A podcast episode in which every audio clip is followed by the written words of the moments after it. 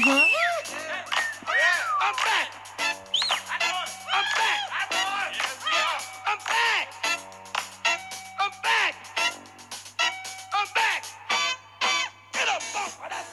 back! Scusate se ho preso in prestito James Brown, ma è di sicuro il migliore a dire I'm back. I'm back, babes! Sono tornata, sono tornata sana e salva da un viaggio di due settimane in giro per l'Italia on the road. Quindi cari zappati e care zappate, bentornati e bentornati ad una nuova puntata delle notturne. Sì, lo so, mi sono fatta aspettare, ma almeno non sono come tutti gli altri podcast che prendono la pausa estiva e spariscono, come del resto ho fatto l'anno scorso, ma quello era un altro discorso, lasciamo perdere. Ehm, sì, è vero, ho saltato una settimana, non pensavo neanche che ve ne sareste accorti e invece è stato così. Devo dire che mi fa piacere che un sacco di gente mi ha detto dove cazzo è il podcast? e, e io in realtà stavo penzolando da qualche albero nel parco regionale del Gran Sasso. Veramente sarebbe stato impossibile fare il podcast vista la situazione che era troppo selvaggia. Sì, mai quanto quei cazzo di vicini però. Forse nel Gran Sasso avrei potuto trovare un po' di pace. Del resto c'erano solo i bramiti dei, dei cervi e comunque meno spaventosi dei miei vicini di casa. Adesso vi racconto un po' del mio viaggio. Siamo partiti da qua, dalla Caravecchia Venezia, e piano piano siamo scesi per tutta la costa est, ogni tanto rientrando, ad esempio per andare a visitare Assisi, per andare al Parco dei Monti Sibillini, il Gran Sasso, Castel del Monte e siamo arrivati giù fino a Polignano a Mare in Puglia, dove tra l'altro abbiamo fatto anche gli sboroni e siamo andati in un mega ristorante costosissimo dentro una caverna sul mare. Vabbè, una roba. Vabbè, non vi dico quanto cazzo abbiamo speso. È stata proprio una roba folle nonsense, però vabbè, quelle robe che ogni tanto fai nella vita. Poi da là siamo passati nell'altra costa e siamo andati in Calabria, passando per l'Aspromonte. Siamo stati un po' in Calabria e poi abbiamo fatto una tirata e in due giorni siamo tornati a Venezia, passando per Orvieto. Devo dire che questo viaggio mi ha colpito veramente tanto, perché io sono una che l'Italia non l'ha mai cagata molto, effettivamente. Ho viaggiato, sì, però sempre in posti il più lontano possibile. E invece guarda un po' te che gioiellino abbiamo fra le mani e ci stiamo cacando sopra. Lo so che questo è un discorso un po' trito e ritrito, che si sente sempre, che l'Italia è bella, ma non la sappiamo apprezzare. Da, da, da. Intanto vorrei dire che l'Italia è bella per il momento e non è detto che sarà bella domani. Quindi già solo questo dovrebbe farci pensare che um, forse dovremmo approfittarne. Poi un'altra cosa che ho veramente apprezzato è stata la non organizzazione del viaggio, cioè noi avevamo un'idea vaga di dove volevamo andare, ma le tappe da fare le sceglievamo giorno per giorno, quindi è stato un viaggio veramente on the road come veniva. Tutto quello che abbiamo prenotato l'abbiamo prenotato il giorno stesso o non prenotato, cioè semplicemente ci siamo palesati davanti al BB e abbiamo chiesto di poter dormire. Ecco, questi sono i viaggi che mi, mi rilassano l'anima proprio perché altrimenti se nel viaggio è, è già tutto organizzato, sai dove devi essere la sera, sai in che BB andrai a dormire. Il viaggio diventa più che altro una staffetta, una sorta di gara, un percorso a ostacoli che devi fare e si va a perdere l'elemento fondante del viaggio, inteso anche nelle sue accezioni simboliche, psicologiche che ha all'interno di noi, che è la scoperta. Ecco, se io ho capito qualcosa dei miei viaggi, è che i momenti più felici della mia vita avevano tutti in comune questo elemento, l'estasi della meraviglia, che viene appunto dalla scoperta. Se quello viene a mancare, il viaggio non è più un viaggio, è un percorso. E va bene, ed è bello, e si vedono bei posti, però poi questo non mette in moto quella forza trasformatrice che va ad agire all'interno di noi stessi e che è il senso ultimo del viaggio, quello alchemico. C'è anche da dire che questo è stato possibile solamente perché abbiamo viaggiato a settembre. c'era poca gente in giro, c'era posto ovunque, non dovevamo preoccuparci di non trovare un posto dove dormire e comunque fosse andata, avevamo la tenda dietro e quindi eravamo tranquillissimi perché tanto sapevamo che un posto dove dormire lo trovavamo. Sì, lo so, non ho fatto storie. Qualcuno di voi mi ha fatto storie perché non ho fatto storie. e la verità è che non riesco neanche a trovare una scusa plausibile per cui avrei dovuto non farle. Um, la verità è che quando ti stai divertendo davvero, tirare fuori un cellulare e riprendere quello che sta accadendo è l'equivalente di un forte odore di feci durante l'atto sessuale. Cioè, mi spiego meglio, è una cosa del tutto fuori luogo che smonta completamente gli animi, ammazza l'energia. Io la trovo ancora completamente innaturale come cosa da fare. Non riesco ad abituarmici. È come se... Ok, immaginati, immaginati questa scena. Tu mi inviti a casa tua per cena, io arrivo sorridente, ti porto una bottiglia di vino, ci mettiamo a tavola, parliamo, ad un certo punto, mentre ti sto parlando, mi alzo dalla sedia, mi tiro giù le mutande e inizio a cagare sul tavolo. Così, e, e mentre lo faccio continuo a guardarti, a parlarti, tranquillamente. Quindi mentre ti parlo delle mie vacanze, di quello che ho fatto, nel mentre sto acquattata sul tavolo, hai capito come con, con la schiena inarcata tipo cane? produco questa meravigliosa merda davanti ai tuoi occhi e poi come se niente fosse mi risiedo a tavola. Ecco, io giuro che quando qualcuno tira fuori il cellulare per fare un video di quello che sta accadendo, per mandarlo in tempo reale sulla piattaforma mefistofelica anche nota come Instagram o Facebook, questo è quello che, che io provo dentro. Lo so che è normale per le persone farlo adesso, andare a bere qualcosa e fare la foto dello spritz. Lo so che lo fate anche voi, che quando andate fuori a mangiare dovete fare la storia della tartare. Lo so, lo so come funziona. Ma ogni volta che qualcuno tira fuori il cellulare per fare una storia, continuo ad avere questa immagine nella mia testa. O meglio, sarebbe preferibile che accadesse quello che ho appena descritto, perché secondo me almeno sarebbe più performativo da un punto di vista artistico. Poi proprio questa cosa di fare le foto al cibo, cazzo, è una roba che veramente non, non riesco a capire. Porca puttana, non siamo in Africa, non è che il cibo è una cosa della quale uno si vanta. Non so come dire non capisco questa perversione per il cibo. E non è manco il cibo che hai preparato tu. Perché io quello, vabbè, posso pure capirlo. Anch'io devo dire che ogni tanto sono scivolata in questo baratro in cui quando faccio un flan fatto bene oppure quando faccio un bel cestino di asparagi con le uova e la pancetta croccante, allora un po' me la tiro perché vabbè, insomma, dai. Ma il cibo preso al ristorante, perché? O gli spritz. Perché? Comunque, ecco, io, io, mi sento così, mi dispiace, ma se sono in giro e mi sto divertendo e a un certo punto qualcuno tira fuori il cellulare per riprendere quello che sta accadendo, eh, non lo so, eh, mi... si spegne proprio qualcosa, non, non, ce la faccio perché mi sento ripresa e quindi non, non lo so, mi sembra tutto innaturale. Ma nello stesso modo in cui nella mia testa la parola selfie ha sempre evocato un'immagine onanistica. Lasciamo perdere quello a cui mi fa pensare il selfie stick. Questa roba delle storie... Eh...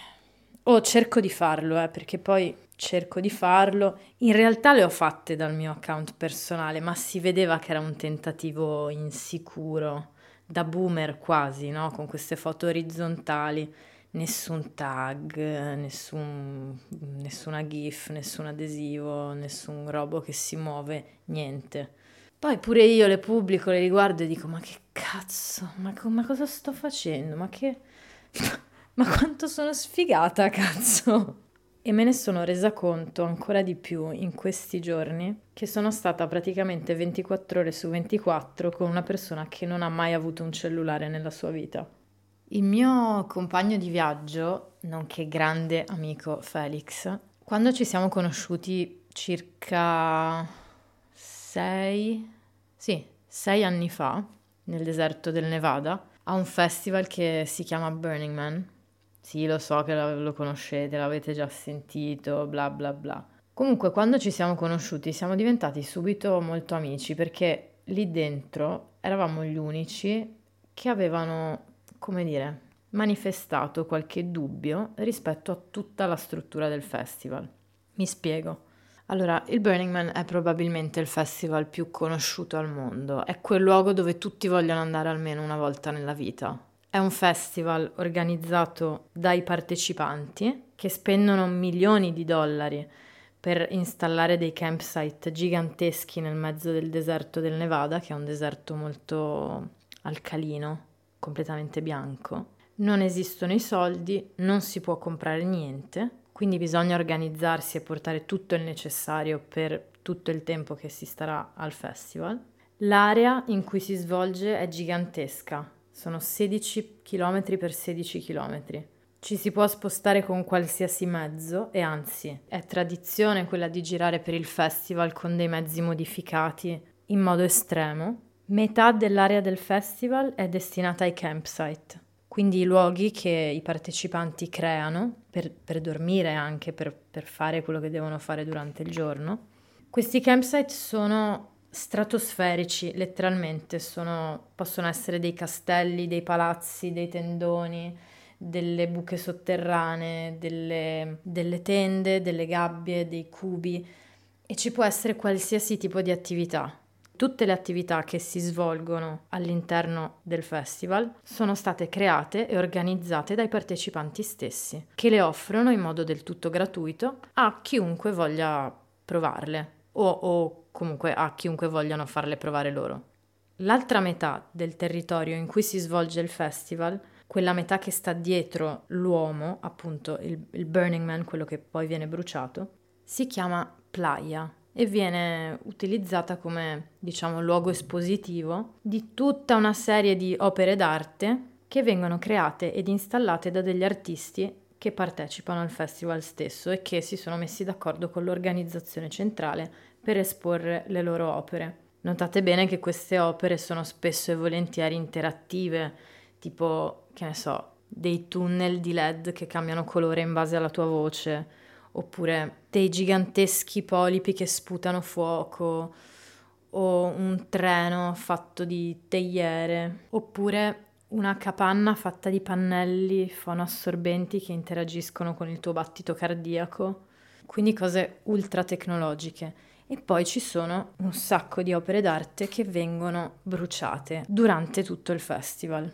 Quando tutte le strutture all'interno del festival sono state costruite, la città, come viene chiamata Black Rock City, è la terza città più grande di tutto lo Stato. Cioè, quello che è difficile per chi non c'è mai stato, quello che è difficile capire è la grandezza fisica e la varietà che esiste all'interno del festival. Il Burning Man diventa letteralmente una città, solo che è una città che non esiste da nessun'altra parte del mondo. È una sorta di gigantesco paese dei balocchi, in cui le norme sociali che regolano la vita del mondo reale, oppure come viene chiamato al Burning Man, il default world, non si applicano. Non è che non ci sono regole, del resto sarebbe anche molto difficile per noi fare quel salto immaginifico che serve per vedere un mondo dove non esistono regole. Sono quasi, penso che delle norme, delle regole siano intrinseche dentro di noi. Tuttavia le norme sono diverse, o almeno così vogliono far credere. Ed è così che io e Felix siamo diventati amici. Perché tutti quelli intorno a noi equiparavano la libertà di vestirsi come delle sirenette oppure di non vestirsi affatto, oppure di vestirsi da pecora e poi entrare in un orgy dome e farsi sbattere da uno vestito da scoiattolo. Questa cosa per loro era la libertà. Che bomba, che figata, è il festival più libero del mondo, non ho mai visto una roba del genere. E di questo bisogna dargli atto. Il Burning Man, da un punto di vista visivo, è la cosa più spettacolare che abbia mai visto nella mia vita. Nonostante la mia decennale ormai esperienza di festival e rave in giro per il mondo, non c'è niente che possa essere anche solo lontanamente equiparabile. Però tutta questa magnificenza ha un prezzo e il prezzo è che, visto che tutte le persone che vi partecipano si preparano per mesi e mesi, si preparano per un anno tutti i vari outfit che vogliono indossare al Burning Man, viene a crearsi un'enorme competizione. Quel senso di fratellanza che io cerco quando vado a un festival viene completamente abbattuto dalla voglia di emergere, perché poi più il tuo campsite è figo e più sarà vicino all'uomo e più sarà in alto nella gerarchia della figaggine che c'è al Burning Man. Quindi in realtà c'è una rigida casta gerarchica anche l'idea che, dato che non ci sono soldi, allora i soldi non contano, è molto mistificatoria perché proprio perché non ci sono soldi, le persone che vi accedono devono averne tanti in precedenza. Perché questo è chiaro, no? Se tu sei in grado di offrire a centinaia di persone cibi e bevande per giorni e giorni e costruire delle strutture megalitiche in un deserto, vuol dire che qualche soldino in tasca ce l'hai, no? E visto che sei tu che stai offrendo, allora viene a crearsi un po' una sorta di, come dire, oligarchia della beneficenza. Sembra strano da dire, ma il denaro rende liberi, perché il denaro è uguale per tutti. Un verdone è un verdone, chiunque tu sia. Ma se quella cosa viene a mancare, allora dipende solo da chi sei tu quello che riceverai o i posti ai quali potrai accedere. Capite quello che voglio dire? Non è un festival libero, non puoi fare quello che vuoi. Questa è un'illusione. C'è una strana tensione nell'aria, una sorta di maniacale ricerca perpetua della soddisfazione dei propri piaceri. Perché appunto, essendo che la maggior parte di queste persone sono manager di multinazionali, vivono una vita diversa dalla nostra. Questo perché non hanno il senso del limite, non hanno uno spettro emotivo normale, nel senso che la maggior parte delle loro emozioni sembra essere stata inibita da una costante noia nei confronti della vita. Questo perché non hanno mai avuto la possibilità di esplorare il limite di qualcosa, non, non, hanno la concezione del limite. E quando metti insieme un gran numero di persone che non ha una normale pletora di emozioni sviluppata come gli altri esseri umani e che non ha la concezione del limite, quello che ottieni è qualcosa di molto oscuro. Comunque è stato interessante, eh? abbiamo avuto un punto di vista molto privilegiato, perché per una volta eravamo parte di quel 1%, eh, quel famoso 1%, no? Cosa che di solito non accade. Ed è interessante vedere come vivono queste persone, quelli veramente, veramente ricchi e veramente potenti. Non sto parlando di l'amico ricco che si è comprato la barca. Sto parlando di patrimoni inimmaginabili. E voi giustamente mi direte, Bibi, ma tu che cazzo ci facevi lì? allora, eh, ottima domanda. Sempre per quelle appunto strane circostanze della vita eh, sono stata invitata, non ho pagato niente, non ho pagato il biglietto, non ho pagato il volo, non ho organizzato nulla, sono arrivata lì praticamente come bestia esotica alla corte del mio amico Roy, libanese che sta a Dubai. Vabbè, altra storia, non dilunghiamoci. E lì in quel posto ho capito molto riguardo al significato del potere, che ha un valore in sé, non è necessariamente legato ai soldi. Queste persone molto ricche che vanno al Burning Man, siccome non riescono a vivere una realtà al di fuori del denaro, perché sono psicopatici ed è per questo che sono riusciti veramente ad accumulare quella quantità di denaro perché sono persone che ragionano in modo diverso dalle persone normali. Secondo me questo causa in loro una sorta di male di vivere, male interiore, non meglio identificato, che non sanno come acquietare. Ed è per questo che hanno bisogno di, di tutta quella struttura attorno a loro per riuscire in qualche modo a silenziare la perpetua insoddisfazione che gli viene da una vita piena di possibilità, piena di soldi, ma comunque non sono in grado di comprare quella pace interiore. Perché per fortuna in questa vita ci sono certe cose che non possono essere in nessun modo imbrigliate dal potere del denaro e quindi non possono essere comprate. Te le devi trovare. Ecco, quello che ci ha turbato molto a entrambi è stato il modo in cui le persone potessero essere indotte a credere di vivere una realtà libera, quando in realtà non era assolutamente così. Bastava guardare un po' oltre le apparenze. A parte che, vabbè, mi viene da ridere ormai a parlare di libertà. Questi al Burning Man almeno erano fattissimi e posso anche giustificare il fatto che non vedessero le contraddizioni interne di un festival che si professa libero ed egualitario. Ed è in realtà l'apoteosi di un pensiero elitario ed esclusivista. Ma per tutti gli altri, i povevacci, persino quando l'attacco alle libertà fondamentali è manifesto, c'è ancora chi continua a non vederlo. E sì, sto parlando del Green Pass. Premetto una cosa, a me il, il Green Pass non dispiace nel senso che mi mette nella condizione di poter scavalcare delle transenne e non pagare dei biglietti senza alcun senso di colpa. Quindi bella lì.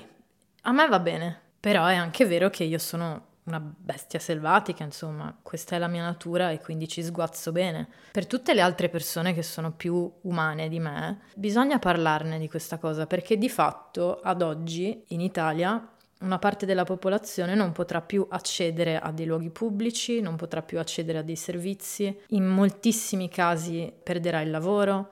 Adesso questo indipendentemente dalle convinzioni che uno può avere, non vi fa venire un po' di fastidio creare e compattare un gruppo di persone che hanno perso tutto, che sono completamente marginalizzate, che sono incazzate. Vi sembra che possa essere di beneficio per il paese? A me non sembra una buona idea, visto come stanno andando le cose. Creare questo solco insormontabile fra la gente non, non fa bene per il paese, indipendentemente da, dalle posizioni che uno possa avere. Comunque ci vanno a rimettere tutti. La gente si sta scannando sui vaccini, su queste prese di posizione politiche. Posso dire, allora, vabbè, per quanto riguarda il vaccino, la valutazione è personale. Se siete anziani, se siete obesi, se avete delle malattie che possono portare il Covid ad essere una minaccia, sì, forse è il caso di farselo. Se siete in salute, boh, vedete voi, insomma. Le persone si incazzano perché non ho un'opinione forte sul vaccino. Ah, poi vorrei dire un'altra cosa. Possiamo calmarci per quanto riguarda l'esultazione per la morte altrui? Grazie. Stiamo un attimino esagerando. Un anno fa ci si stringeva tutti attorno, diciamo, alla tragedia, al dolore delle famiglie che avevano perso persone e adesso siamo passati ad una situazione in cui appena muore qualcuno sono tutti a chiedere aveva il vaccino, vero, eh? Eh? Si era appena fatto il vaccino? Oppure scommetto che quel coglione non si era mica vaccinato, eh? Vero? E sono tutti lì che si sfregano le mani. Basta, ok? Calmatevi. Questa cosa non fa bene a nessuno è morta una persona, cerchiamo almeno, cerchiamo almeno di dissimulare la soddisfazione. Basta con questa guerra fra vaccinati e non vaccinati, ognuno farà le proprie valutazioni.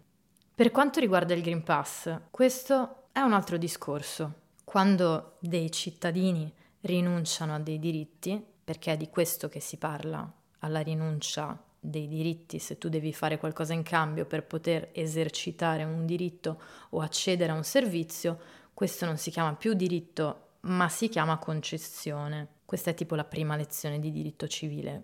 Ecco, storicamente parlando, questi diritti non vengono mai ridati indietro volontariamente dall'autorità costituita. E del resto perché? Non avrebbe senso. È così che funzionano i centri di potere, qualsiasi essi siano, dalle democrazie alle dittature, non cambia. Sono come delle cellule che mirano a diventare più efficienti, ad espandersi e quindi per farlo puntano ad ottenere più controllo e il controllo va sempre a scapito delle libertà dei cittadini. Oh, questi sono i fondamenti di scienza politica, Cristo Dio. Non, non è una cosa che mi sto inventando adesso, è tipo prima lezione di sociologia sta roba. Per questo abbiamo fatto dei parlamenti, Ah, i parlamenti. Vi ricordate il Parlamento? Ormai è lo sgabuzzino delle scope. Ti ricordi quando c'erano le elezioni, le leggi venivano discusse alla Camera e poi passavano al Senato, che poi doveva deliberare a sua volta e poi se il disegno di legge veniva approvato, veniva promulgato dal Presidente della Repubblica. C'era tutto questo procedimento lunghissimo e, e, anche un po' scomodo, devo dire, eh, perché alla fine è molto più facile se decide uno e basta, no? E questa cosa mi pare che l'avessero pensata delle persone che sì, avevano combattuto il fascismo. Sì, venivano da un'esperienza, diciamo, autoritaria e molti erano stati torturati, molti sono stati uccisi. E queste persone avevano sta paranoia che in futuro nel nostro paese potesse reinstaurarsi una forma autoritaria nell'assetto statale, ma forse erano un po' traumatizzati dalle bombe, da, dalla guerra, non saprei. Sembrava un tempo così lontano del resto, no? Queste sono piccolezze, Bibi, che palle, ancora avanti con queste forme di democrazia. Siamo in emergenza, il governo deve fare qualcosa, non è che può avere il tempo di star lì a discutere le leggi e a passare tutto il procedimento legislativo come era stato pensato per la democrazia. E che palle, non c'è tempo, bisogna fare le cose, c'è bisogno di un modo più efficiente. Ah, Cristo santo, sapete come mi sento a parlare di queste cose? Mi sembra di essere uno di quegli strilloni con un tanto di cartello apocalittico sulla fine del mondo che urla pentitevi, pentitevi. Dio mio, eh, sì, sai, la gente ti guarda e dice, eh, vabbè, nessuno vuole avere a che fare con te. E come biasimarli? Guarda te come mi devo ridurre a sbraitare sulla democrazia, a nessuno interessa un cazzo della democrazia, ok? Bibi, smettila, basta, parla d'altro, ok? Allora vi parlo di Valerio, vi parlo di Temptation Island, giuro, non sto scherzando. E è successa una cosa molto simpatica quando siamo andati a Bari. Abbiamo preso un BB in un posto che sembrava molto losco per poi scoprire che all'interno della camera c'era una vasca da bagno idromassaggio e una sauna, ok? Che non erano neanche, neanche citate nel, nella pagina del BB, ok? Ci apre la porta questo tizio, alto, grosso, belloccio. Felix sostiene che aveva anche un po' di barzotto, di barzottaggine nelle mutande, ma io non, non l'ho notato. Strano. Comunque, ci fa parcheggiare, parcheggio privato, andiamo su ed entriamo in questa camera che, com'è che posso descriverla? Era il trionfo del kitsch più sfrenato, non, non ho mai visto una cosa del genere. Allora, bagno nero con piastrelle verdi scure, sauna all'interno del bagno, specchi con cornici rococò barocche ma ripitturate sopra con pittura argentata, ripitturate a mano, poi si vedeva che le aveva pitturate lui. c'era, questo, c'era questo lampadario tutto nero con delle forme che sembravano un po' dei butt plug, una roba molto strana, e la vasca da bagno già piena, già funzionante, con i led che cambiavano colore, messa lì per noi. E infatti Valerio ci guarda, ci fa tipo l'occhiolino e dice: Eh sì, ve l'ho preparata per voi, con l'accento barese che non so fare. Comunque, a parte il fatto che l'acqua era freddina, quando abbiamo spento l'idromassaggio ci siamo resi conto che c'era una quantità di peli e polvere dentro. Uh. Cioè, non mi sarei avvicinata a quell'acqua, manco sotto minaccia di morte. Era una cosa veramente vomitevole. Io non sono, io non sono schizzinosa nella vita, vi giuro, non era fattibile. Bleh. Comunque poi Valerio lo rivediamo il giorno dopo perché lasciamo la stanza e ci teneva anche insomma a chiederci se potevamo lasciargli una recensione positiva, no? Cosa che avevamo già pensato di fare. Questo tipo era, come dire, sì, un bel tipo, aveva dei tatuaggi un po' fascio fashion. Mm, hai presente le scritte in latino? Times New Roman. Di solito le persone che si fanno i tatuaggi in latino, in latino non sanno assolutamente parlarlo, ma vabbè. Era strano perché lui era molto gentile, molto pacato, però aveva un po' uno stile neofascistello, però un po' fighetto anche. Insomma, ci aveva intrigato questo Valerio, quindi abbiamo pensato, beh, andiamo, andiamo a stalkerarlo un po', vediamo cosa fa nella vita. Quindi lo troviamo su Instagram e vediamo che ha tipo più di 50.000 follower. E pensiamo, bah, che strano, ma come mai sto qua a più di 50.000 follower? Così scrivo il suo nome su Google e cosa viene fuori, zappati? Che il nostro caro amico Valerio faceva parte del cast di Temptation Island e su internet ci sono tutte le diatribe di lui e una tale altra tipa. A giudicare dalle foto, tra l'altro, mi sembra abbastanza ingrassato negli ultimi tempi. Eh Valerio, ti piace Magnà? Ti piacciono i panzerotti, Valerio? Allora, leggiamo da Google chi è Valerio Maggiolini. Va, ah, vabbè, vi ho, detto, vi ho detto il nome, vabbè, sti cazzi, tanto comunque è andato su Canale 5. Allora, Valerio Maggiolini Classe 1994, si è diplomato al liceo classico e ha conseguito una laurea breve in giurisprudenza, tra parentesi scienze dei servizi giuridici. Non è giurisprudenza. Presso l'Università di Bari. Ok, ne ha seguito un master in imprenditorialità e general management, fake. Collabora con uno studio legale a Milano, non è vero perché ha un BB a Bari. È amante della palestra come evidenzia il suo fisico scolpito. Mm, non era poi così tanto scolpito, devo dire, quando l'ho visto io. Mi sa che si è lasciato un po' andare, Valerio. Nel corso della quinta puntata di Temptation Island VIP, Maggiolini si è fatto notare per un bacio a Silvia Maturani, la fidanzata di Gabriele Pippo. Si è trattato semplicemente di una penitenza messa in atto nel corso del gioco Obbligo Verità. Oh, Dio mio, queste, questi sono i programmi. Obbligo verità. Ma la scena non è affatto piaciuta al fidanzato di lei.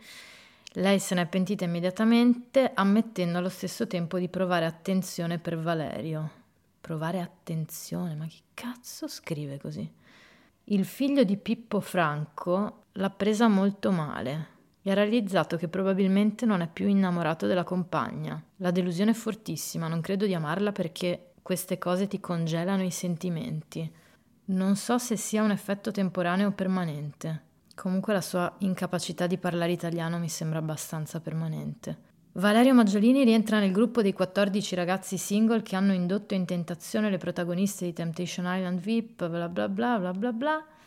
E poi aspetta perché avevamo scoperto una diatriba anche fra i due. Allora, Temptation Island, l'ex tentatore accusa Silvia Tirado, il retroscena pazzesco. Ecco cosa ha fatto. Sto leggendo da The World News, ok? Notate bene. Mi chiedo se anche in Pakistan si chiedano quali sono i retrosceni pazzeschi della diatriba fra Valerio Maggiolini e Silvia Tirado. Leggo. Ormai è vera e propria battaglia verbale tra Silvia Tirado ed il tentatore Valerio Maggiolini.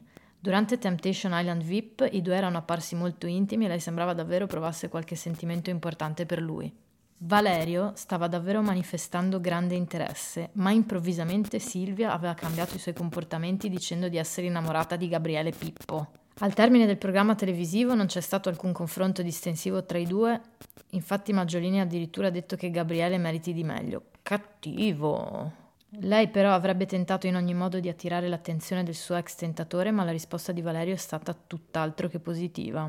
Parole di Valerio. Ho speso già troppo tempo dietro questa questione. L'ho conosciuta a Temptation, ho capito che stava recitando e sono uscito dal programma di mia spontanea volontà. Non volevo proseguire la conoscenza e mai nella vita potrei volere una persona falsa ed opportunista al mio fianco. Lascio continuare questo teatrino ridicolo a chi di dovere, ha concluso Valerio. Povero Valerio, pensava di andare a Temptation Island e venire illuminato dalla cultura e dalla integrità delle persone che vi partecipavano. Dio santo.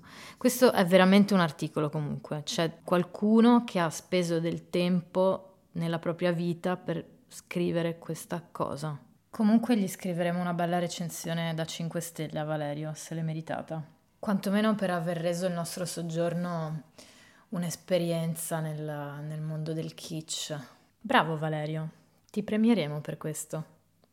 Eh, zappati. May you live in interesting times.